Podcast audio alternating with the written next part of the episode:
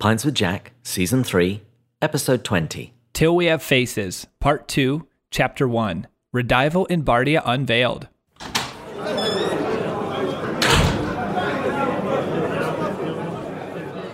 Good morning. Welcome to Pints with Jack, a podcast where two enthusiastic C.S. Lewis amateurs get together, share a beverage, and discuss a work of C.S. Lewis. This season, we're reading Till We Have Faces.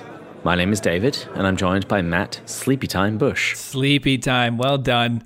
I'm not drinking any sleepy time this time because whenever we record these in the evenings and I drink sleepy time, that's just not a good thing to do when you have to be energized on a podcast and it's 8.30 9 o'clock at night and you've got whatever they put herbs in there fighting against your energy levels Well, I came up with this because we're recording this on a Tuesday, and the episode that released today, uh, you were drinking sleepy time tea, and also we we have this mad dash when we record on a weekday in the evenings to finish recording before Matt's bedtime. and this one's even bigger because i actually have another call at in 45 minutes so we are going to see how quick we are going through this okay, well in that case, tell us what kind of drink you're having today. i just have lacroix i'm sorry for listeners because i'm going back through early episodes right now of mere christianity and it was nice what we used to do with the beers and stuff so this exodus 90 is really killing the the funness of the drinks that we used to do Well, because I'm Byzantine, we've actually already started Lent.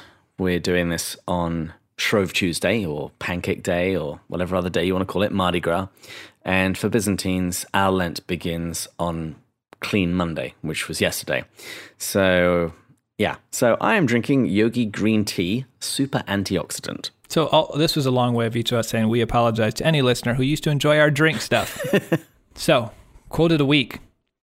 This is, I was torn between a few different quotes because some I think summarize some big picture themes and some are just technical. But I'm going to choose this technical one because I think it really summarizes the book and how we have to approach the book and the lens that we need to view the book through.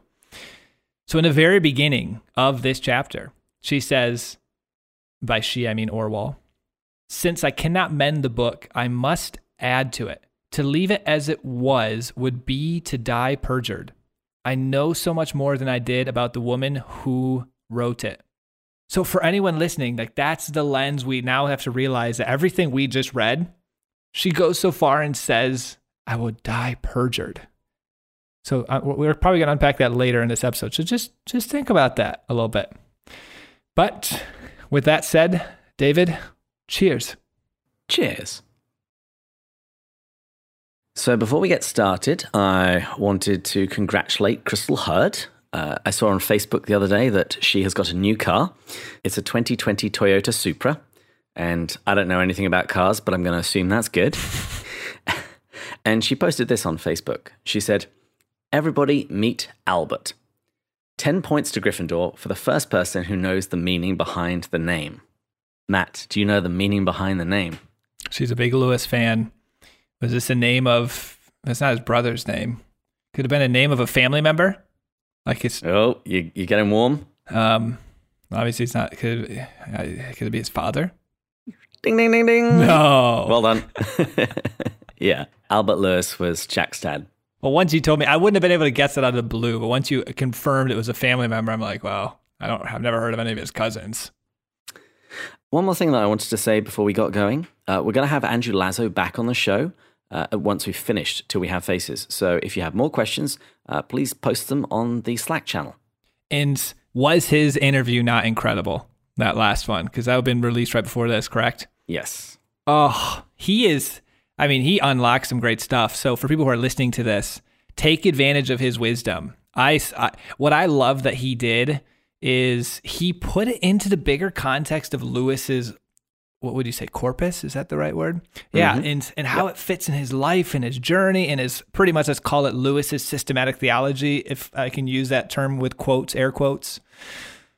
It's it was amazing. So definitely definitely ask these questions. And just a shameless plug david said the slack channel it's going fantastic. If you guys want to be part of that we started our patreon. Go check that out. It's just patreon slash or dot com slash pints with jack.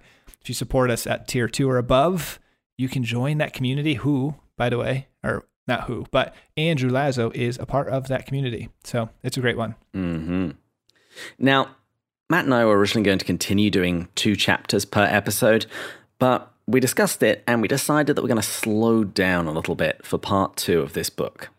Everything's changing, so we, we, we need to take it in.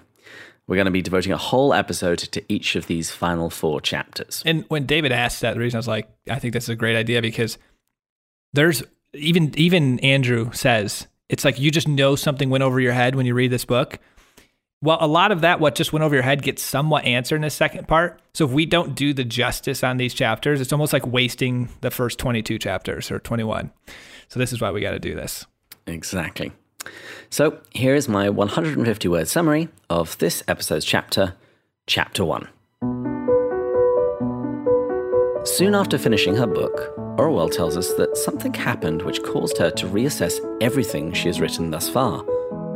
While she would like to rewrite it, she doesn't have long left to live, so she's appending to her book in the hope of setting the record straight. An ambassador from a great kingdom comes to the palace, and it turns out to be Tarin, the boy who was caught with Redival and subsequently castrated.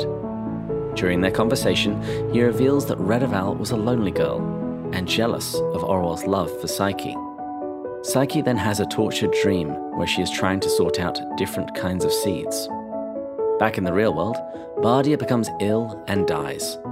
Orual visits his widow, who reveals that Orual had worked him to death. Well done, David. This is this is going to be a good chapter. When I first read this chapter, I was blown away. I it really made me realize that my suspicion that this second part was going to completely recolor the first part, it was confirmed. I had already read it, and I don't think I noticed that uh, how drastic it. I like I did re completely recover. I don't even think I recognized that when I read it quickly the first time. Well, it kicks off by we we find out that Orual is dying. She'll soon be dead. She tells us that she knows her advisors have secretly sent a message to her nephew, Daaran, letting him know of his aunt's impending passing. Orual tells us that although it's only a few days since she completed her book, she now has to append it. And as I said in the summary, she would like to rewrite it, but she knows that death is not far away, so she's simply going to add to it. And this is the quote of the week to leave it as it was would be to die perjured. She's realized that she's written stuff that isn't true. And she says, I know so much more than I did about the woman who wrote it. Which I think is very telling, very, very telling assessment. In many ways, her eyes have been opened. And we're going to actually see some of how they were opened in this chapter here. Yeah. And, and what, what had changed? What was it that happened that made her want to add to this book? And the first thing that she says is that the very act of writing down her story changed her. It reawakened passions and thoughts which had long remained dormant. When we were reading those chapters, she was talking about uh, putting Psyche and everything that happened in a locked room, in it behind a dam. And in the process of writing it down, it's brought all of those things to life again. And she says that the past that I wrote down was not the past that I thought I had all these years been remembering. And not only that, by having the time to ruminate on what she'd written, it allowed her to see things more clearly. Isn't it interesting how this is something psychologically we know? Like when you've built up this false self, these defenses in your life, the act of writing down and going back over your past and remembering then makes you remember more things and then more things. It's it's I don't know if Lewis meant that to be intentional here, but that act of remembering is very powerful. I would think so. I mean, he had written his own autobiography, and I know whenever I've had to give my testimony or or tell people about my past, the very act of doing it has brought all of that to the fore, and sometimes it can give me clarity because of the distance be- that's that's now passed between the events and the retelling. It can also be very painful because she she uses a term here where she calls it like this writing was preparation for the surgery of the gods. Think about that for a second. That word, surgery. That was to me very telling of to what you said earlier, how drastic this shift was in her mindset. And letting go of this preconceived world, this narrative, whatever you want to call it, that she'd built up, was so painful. Yeah, she says they use my own pen to probe my wound. Oh. so it's kind of like they're prodding up against the wound. Wow. But there, there will be more revelations before this chapter is over. And the first real revelation came concerning Redival. Orual says that when she wrote about their early days together, she was flooded with many fond memories of their childhood together. And this kind of surprised her. And her assessment, unfortunately, was how terribly Redival had changed since those days, when she was a nice girl. And then she goes on and says that an embassy arrives from a great king who lives in the southeast, and the chief ambassador was a eunuch. And this is how Orual describes him. This was one of the fattest men I ever saw. So fat, his eyes could hardly see over his cheeks, all shining and reeking with oil, and tricked out with as much doll finery as one of Ungit's girls. So, kind of judgy there, Orual, but okay. Yeah, tell us how you really feel. Are we allowed to trust this, by the way? I think this is on straight appearances, so probably. probably. Uh, I mean, other people might regard him as jolly, but I don't know. In the dialogue, I found him kind of annoying. Uh, I did too. yeah. Yeah, he keeps saying tee hee hee in the words. It's like, ugh. Particularly when I would have to read that out loud to Marie and I'd have to affect the voice. ugh.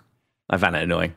How how about the part when he says like he was with Redival or whatever it was, whatever he did, kissed or something. I've been with some better women since then, but yeah, oh, so cringeworthy. Yeah, we'll get to that in a moment because what happens is he, he seems somewhat familiar to Orual, and she eventually realizes that this is Tarin, the soldier with whom Redival was caught and who was castrated by her father. And I also thought that Orual's description of her attempts to identify him was significant. She said, I began to think there was a faint likeness in him to someone I had seen long ago. And as we do, I chased it and gave up, and chased it and gave up again, till suddenly, when I least thought of it, the truth started into my mind. Now, I might be reading too much into this, but this describes our, our human attempts to obtain something, and it's only when we stop chasing it that it actually comes to us. And since this is a book all about possessive love and grace, that's what that section reminded me of. When we try and do things in our own strength, we typically fail. Uh, but it's only when we let go and you know, th- throw in the towel, so to speak, that we begin to see clearly. There's also just a great psychological principle there. They've done studies where they say you've got 15 minutes to solve this math problem, and then the, the probability of people solving it's actually quite low because they have this time. And then when they give someone else, like they say, walk away for 15 minutes, then come back and just give it your best shot, the probability way higher, and they actually were able to still solve it usually within 15 minutes. Mm. Not quite as spiritual as your comment. Anyway, now we've identified that this eunuch is Tarin. He comes across as kind of unpleasant and definitely rather silly. But he does give the king the credit for the great man that Tarin has now become. He says, That but for your father's temper, I might have gone on carrying a shield in the guard of a little barbarous king whose whole kingdom could be put into one corner of my master's hunting park and never been noticed. And despite these jabs, Orual continues to remain gracious. And then the subject does turn to Redival. And Tarin describes her as a pretty little girl. But he then tells Orual, I've had finer women through my hands since. Oh. Which is, ugh. That's I wanted like to punch him. So gross. Yep. So not only is it saying, hey, I've had prettier girls than your sister, it's the phrase through my hands. Mm. Anyway, slimy, slimy. Yeah. He pictures like that Java the Hutt, or not Java. Yeah, who's the one that that yep. that yeah. All right. Good. Jabba That's the Hutt. Very unctuous. And in response to this, Orual tells him that she is now Queen of Fars. And Tarin, he's a jerk still. He says, Oh, one forgets the names of all these little countries. What a douche. Anyway. David, are we allowed to say that today? I think that's allowed. but here's the important part in that interaction. He tells Orual that he took pity on Redival because she was lonely. Oh, yes, yes, very lonely. After the other princess, the baby, came. So he means Psyche. She used to say, First of all, Orual loved me much. Then the fox came, and she showed me little. Then the baby came, and she loved me not at all. So she was lonely. I was sorry for her. There's lots of the tee hee heeing. And he says, Oh, I was a fine young fellow then. Half the girls in Glome were in love with me. There. but this is a real revelation. If we're assuming that Tarin is telling the truth, Redival was lonely. She was jealous of the love that Orual gave to the fox and to Psyche. That was the first time where she's officially like she's getting her worldview shattered to some degree. Aside from having met a god, but yeah. yes. but she's she's finally maybe the best way to put this is she's getting the other perspective. Mm. She's been so incurvate in se, so turned within herself, she cannot see anything from someone else's perspective. And so Tarin's coming here and saying, Well, what about all of this from Redival's perspective? You guys were friends. You hung out. She has those beautiful descriptions of them like frolicking and going to ponds and stuff. And then all of a sudden Psyche comes along and all of a sudden the fox comes along and they become best friends. And she she was just at shock because she goes, Well, that's not how it's supposed to work. I was the pitiable one. And she's thinking to herself, well, Psyche, or not Psyche, sorry, Redival, beautiful hair, golden locks of love. Therefore, why should she be pitied in any way, shape, or form? So this was this was a powerful moment for her to have this realization that there was an alternative narrative. I'm going to use a kind of technical term there. And her narrative, her worldview, her analytical framework, the way she'd seen things was not necessarily correct. Yeah, she might not have been the victim. Yes. And I also can't help but wonder what she would have said to Redival had she heard that from her. I wonder if she would have said something like the fox. Don't think that just simply because I love the fox, don't simply think because I love Psyche that I love you less. Because this is this is a fundamental lesson that Orual hasn't really learnt yet. And I wonder if somebody told her, I felt jealous. I felt like because you were loving these other people, you had no love left for me. I would imagine she would respond in some way of quite negative. Just like, oh, stop pitting around. You've got it so thing, everything so good. You're all beautiful. You've got this good hair. I doubt she would have received it. Honestly, I don't picture her receiving that. Yeah, Redival must have had very pretty hair. anyway, while she's trying to sort through the implications of Trunia's testimony, trying to discern fact from fiction because she doesn't initially trust his assessment of things. Her sleep is affected, and she has very strange dreams.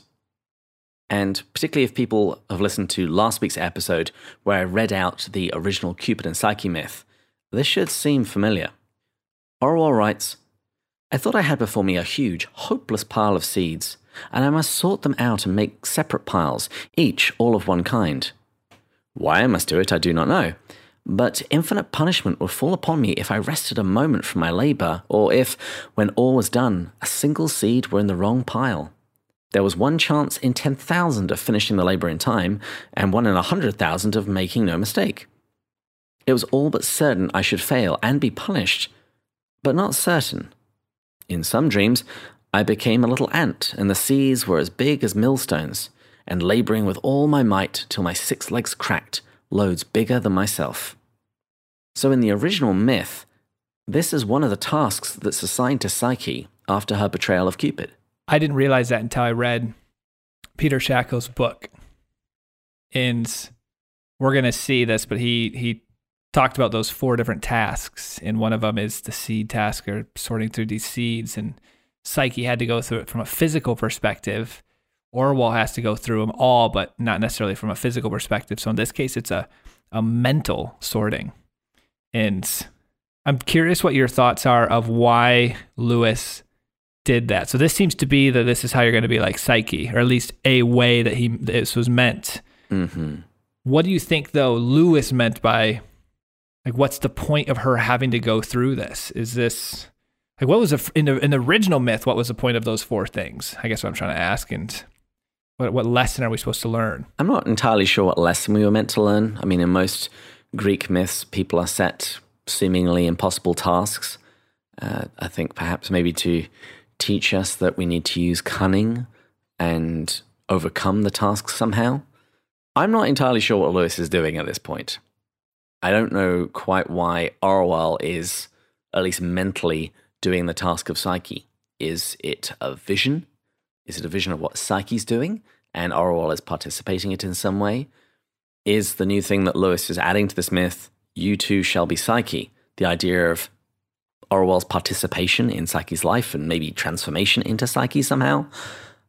Honestly, at this point, I'm really not sure.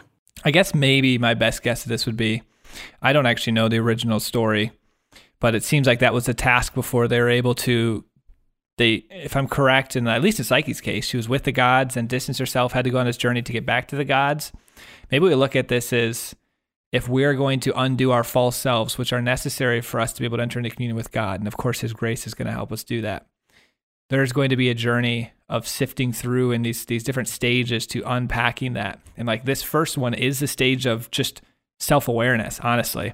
That's what I'm getting from these seeds. And I don't know what the next three are going to be. But this is like a stage of the first layer. Before you start this unpacking of your false self, or undoing is probably the better word, you need to f- sort through and just understand. You have to have a self awareness that, hey, look, this is where it's popping up. This is how it's affecting me. This is how things are different. Then you can start doing additional work and going peeling back layers of the onion. So I'll be curious, I guess, if these next couple chapters, these is a task of that journey of undoing the veils that prevent us from being able to be in communion with the gods. I think that's probably it. I, I think there's also probably some purgative aspect. Uh, if in the original Hmm. in the original myth, it was all about journeying to the gods after Psyche's fall. Uh, in this case, it would be Orual's journey to the gods as well.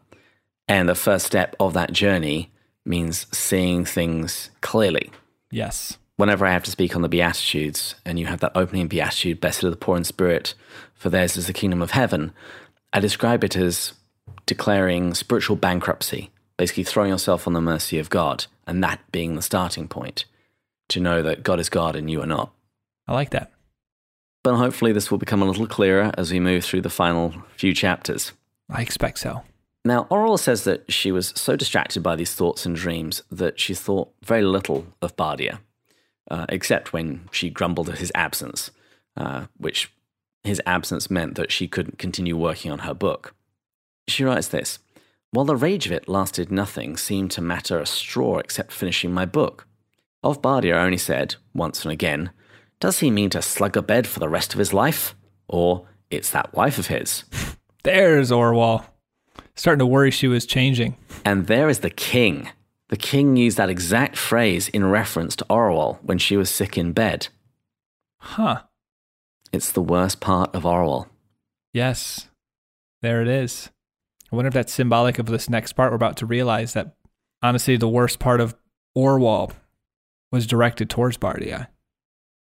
Uh, you could probably say Psyche, actually. Probably Psyche. Yeah, yeah, I take that back. Speculation.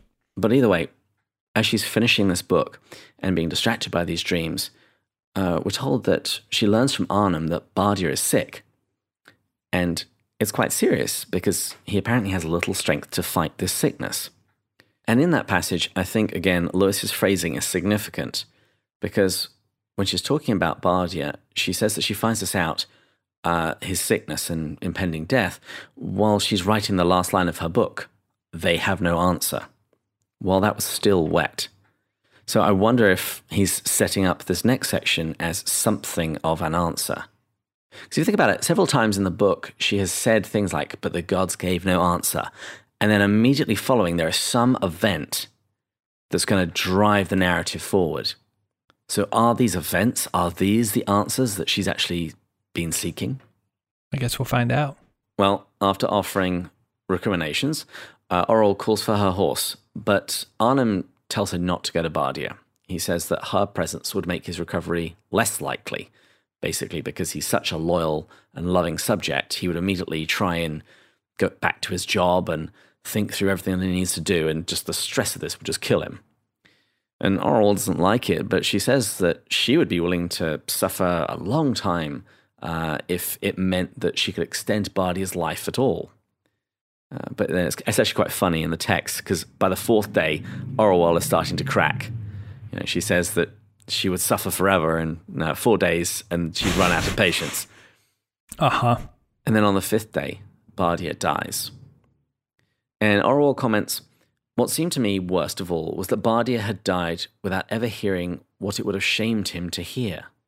So the worst thing about his death was the fact that he didn't get to hear something that would have shamed him. It seemed to me that all would be bearable if, only once, bearable for whom? You've got to ask. Bearable for Uh-huh. Bardia or for her? It seemed to me that all would be bearable if, once only, I could have gone to him and whispered in his ear, Bardia, I love you. And as we're going to see very shortly here, we're going to question whether that's a true statement Yes. or what that means in her case. She goes on and explains that she has to behave all dignified at the cremation because she was not his wife, not a member of his family. She couldn't wail or beat her breast really show her her sorrow and her mourning for him. Interesting. Remember, this whole book started with wailing and beating of the breasts. Yes, So- the the death of her mother. Uh huh. So there's something there. Maybe that started it all. The death of the mother kicked off this journey of the false self. Maybe this is bookending it and saying now begins the journey of her recognize, recognizing the opposite, going the other way. Well, it's also interesting how she describes that she would have hurt herself if she could. She said if she was allowed to mourn like a wife or a family member, she'd have beaten her breast and done it with steel gloves or hedgehog skins. She wants to hurt herself in expressing her grief. I don't know what to make of that. I mean, I'm trying to think, but nothing's coming to my mind. it, it just seems very self-destructive. That she, because she's emotionally hurting, she wants to physically hurt herself. I think there's something of that in death, but also there's something in that that seems kind of twisted. Yes, but now the fu- but now the fun part. Yeah, after waiting the customary three days, Orual goes to visit Bardia's widow. She describes it as uh, comforting his widow. That's the phrase. Uh, but I don't know about you, but as I was reading this, I was pretty sure that Orual was going to offer something other than comfort. I think that was a safe bet. She writes, It was not only duty and usage that drove me. Because he had loved her, she was, in a way, surely enough the enemy. Yet who else in the whole world could now talk to me?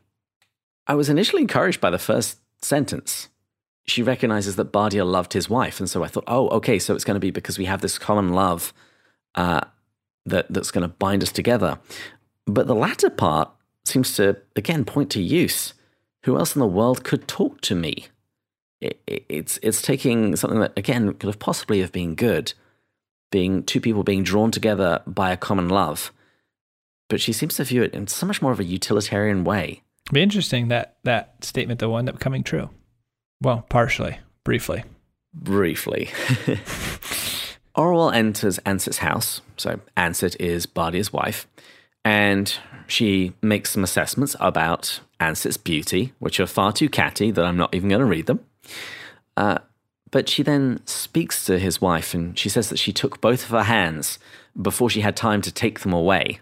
Uh, and I'm just going to say, if you want to hold someone's hand and they try and reach away, don't try. She doesn't want to hold your hands.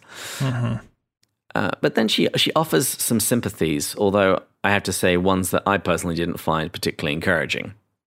And Ansit, she extricates her hands and she offers some stiff, formal replies. After all, she's talking to the Queen. Uh, and Orual really tries to break through this.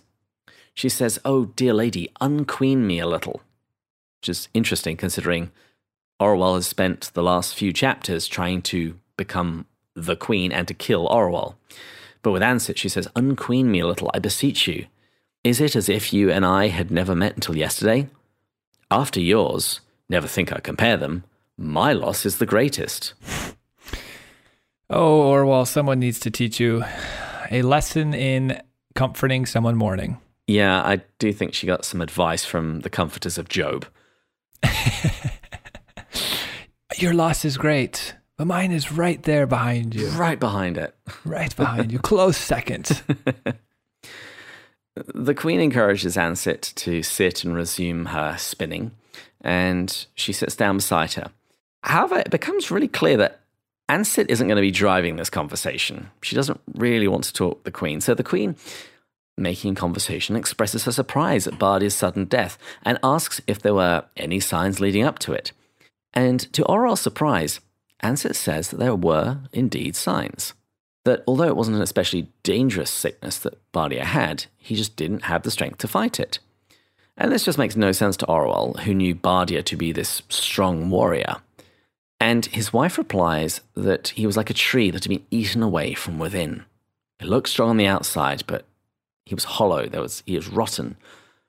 He had the appearance of strength, but he was weak. And, and Orual did not like that. No. Uh, Ansit says he was tired. He'd worked himself out, or been worked. Ten years ago, he should have given over and lived as old men do. He was not made of iron or brass, but flesh. And as you say, Orual doesn't like this at all. And, and, and she's also just confused by it because this isn't the Bardia that she's seen. And Ansit said, Well, perhaps you never saw him, Queen, at the times when men show their weariness. And she talks about him early in the morning and late at night. And just saying that he was too good a man, he was too well mannered. He wouldn't nod and yawn in your house. He did that in, in his own house.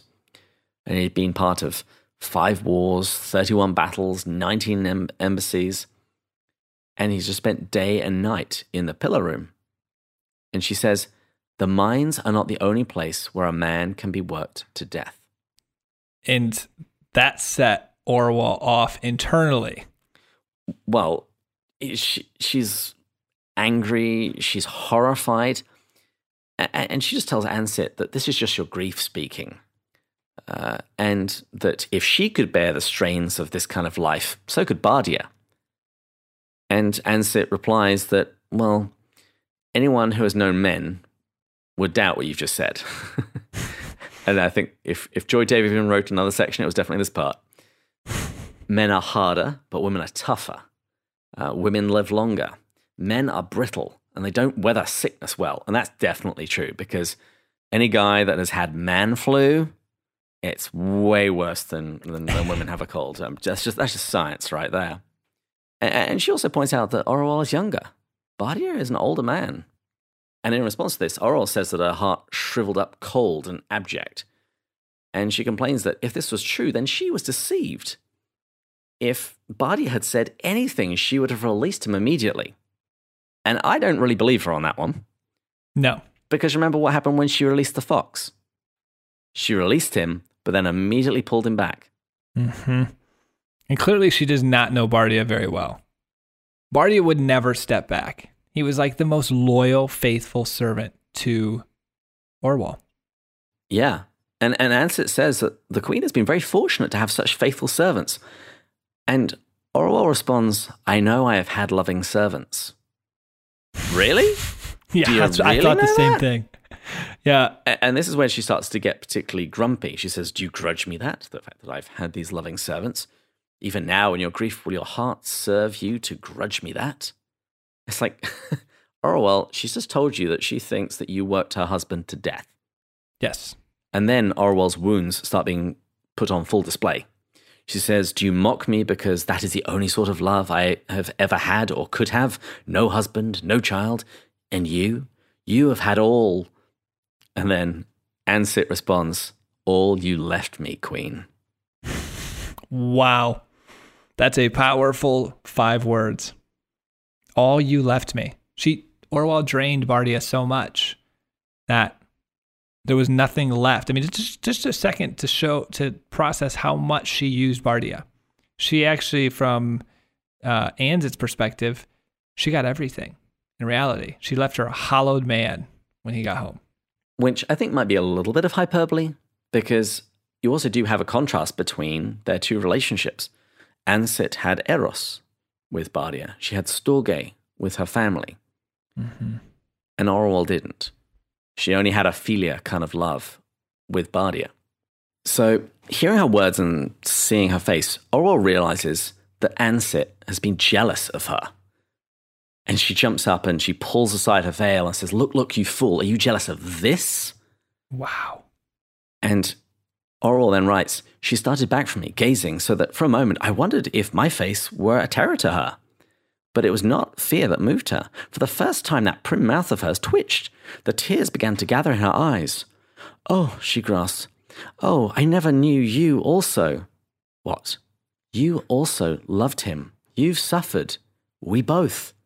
So it seems that while everything Ansit said was true, she hadn't realized that Orual's emotions had also been tied up in this. She thought that Orual was just purely manipulating Bardia or just being utilitarian. She hadn't realized the love that Orual had for her husband. And here we go. They embrace. Yeah, they weep together, they fall into one another's arms. But it doesn't last.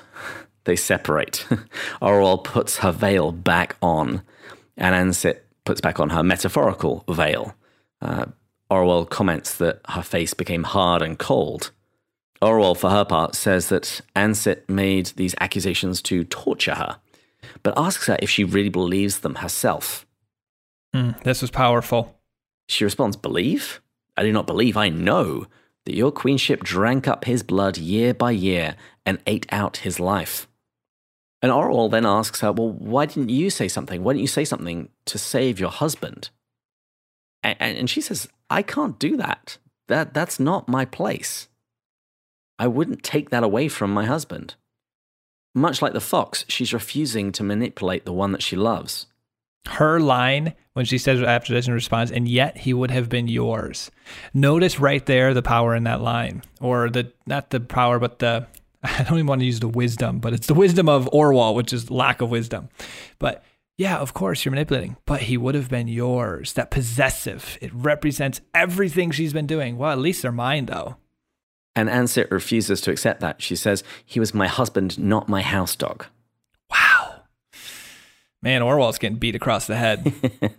yeah, she says, He was to live the life he thought best and fittest for a great man, not that which would most pleasure me.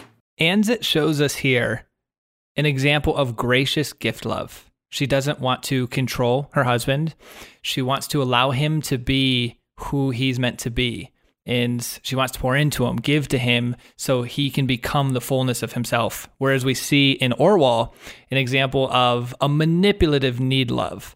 And you've heard us use these terms before. We wanted to qualify it with manipulative because need love isn't necessarily bad, but when it goes when it becomes distorted, it can become dangerous. And we see that with Orual. She would use him for her pleasure and for her own self gratification or validation. And we see that dichotomy right here strongly. And that's not the only thing. Ansit then offers another accusation that the queen has stolen her son in the same way that she stole her husband. If when it rains, it pours. Yes. She says, You have taken the Ilerdia now. He will turn his back on his mother's house more and more. He will seek strange lands and be occupied with matters I don't understand, and go where I can't follow, and be daily less mine, more his own and the world's. Do you think I'd lift up my little finger if lifting it would stop it? She doesn't seem controlling, not in the same way Orual is. Uh, and while I can understand her angst, I'm not entirely sure Ansit's horror is warranted. When you say horror, what do you mean by horror? The in a sense, the fact that her son is being taken away from her. I can see. So you're saying it's not warranted? I think there's a natural grieving that a mother has when her children leave her. Hmm. But I'm not sure how much Orual is stealing him versus giving him opportunities that are far beyond what he would be able to do otherwise. I see what you mean that actually something we've talked about wild at heart before but they talk about that where the mother and when the person grows up a man the son grows up she wants to hold on to him and there's this transition period where she's got to let him go and i see what you're saying here yeah I, I think she's generally good but part of me thinks that there maybe is a little bit more there than perhaps necessary but i'm not a mother maybe i'm totally wrong on this i'm not sure Uh, when Orual asks her if she could bear separation from her son, she fires back, You ask that? Oh, Queen Orual, I begin to think you know nothing of love. How many times have people said that to her over the course of this book? Wow. But she actually takes it back a little bit. She says, Oh no, I'll not say that. Yours is Queen's love, not commoners. Perhaps you, who spring from the gods, love like the gods, like the shadow brute. They say the loving and the devouring are all one, don't they? That has to sting. Have you read the next chapter? Yes. Okay. Uh, we're not going to obviously say anything from a listeners' perspective, but remember this sentence. You love like the gods, devouring everything that Orual has mentioned about the gods. This is a very interesting sentence once you've read the next chapter. Orual then switches back to talking about Bardia, saying that she saved his life and Ansit would be a, a widow a long time ago if it wasn't for her. Uh, this seems to conflict a little bit with what she said before about her own military deeds Remember, she really downplayed them all. Uh, but Orual says that she got a wound saving Bardia, which still aches when the weather changes. And she demands to know where Ansit's wounds are. And Ansit fires back, Where a woman's are when she has borne eight children. Yes, saved his life. Why, you had use for it. Thrift, Queen Orual. Too good a sword to throw away. You're full fed, gorged with other men's lives women's too, Bardia's, mine, the Fox's, your sister's, both your sisters. And Orual just snaps at this point. She sees red and she cries out, It's enough. If you had spoken thus to my father, he'd have had your tongue cut out. and Ansit just replies, What? Afraid of it? She wants to know Is Orual afraid of her tongue and the truth that it will tell? This again, based on next chapter, is inc- is very interesting because the, the connection to the father. A lot is going to come full circle, which is why we've been doing one chapter at a time here because we really want to flesh this out so that way we don't miss anything since we've had 22 chapters or something like that building up to this these next four chapters. Mm-hmm. But oh, remember that one listeners for next week. And then there's the journey home because Orual then leaves Ansit's house grumbling that she'll give Ilerdia back and he can live a dull, boring sort of life and his mother will be happy. However, she then admits that she didn't actually do this. She then says though that the gods now get to work on her with their divine surgery. She says that her anger only protected her for so long. She says, when anger wearies itself out, truth comes in. Mm, I, I don't want to go on a tangent here at all, and we're not going to. But think when when you are think of this for a second though. When you are turned within, I have experienced this in my own life. You're feeling hurts, you're feeling wounds, you're feeling shames. You've built your ego up. Someone hits your ego, you get angry. But sometimes when they hit your ego with truth, eventually your anger, your walls they subside and the truth starts to set in. And I've been on both sides of that. I've been the receiver where I'm frustrated and I don't hear a single bit of what they're saying because the truth is piercing something within me. And I've sometimes been on the other side where I've spoken truth and the person's really hurt by it. And it's hard in those moments to be the speaker of truth as much as it's hard to be the receiver of truth because you feel like you've just hurt someone. There's a lot there. It makes me think of when I'm angry with somebody and I then go work out, and I work out at a kickboxing gym, so I'm wailing on bags. And when I am absolutely spent, I'm still left with what they've said. And it's it's at those points that I can then see, you know what, they're actually right. Yeah. Are you punching their truth or are you punching your false self away? Uh, yeah. Depends. Mm, mm. Deep, deep. And maybe Orual took a took a took a little bit of a workout because she then admits that what Ansit said was true, but not only true, it was truer than she could ever know. She admits that she purposefully kept Bardia late. She says anything to put off the moment when he would go and leave me to my emptiness. And she even says that she actually hated him for leaving, and she punished him. She said that she, she knew the things that she could say and do that would cause other people to mock him.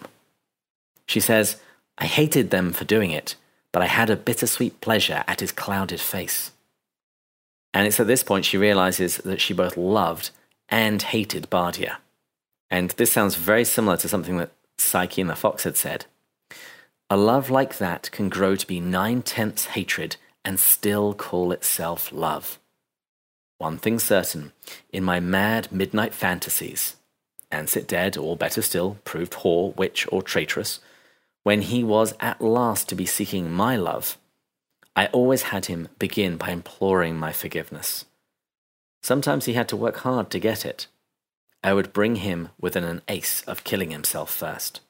Wow, that is a completely different picture than we've been given throughout the book. Because it's all been from her perspective. So yes, we've been seeing an overworked pers- person, but this is this is another angle. And strangely enough, all this actually ends her craving for Bardia.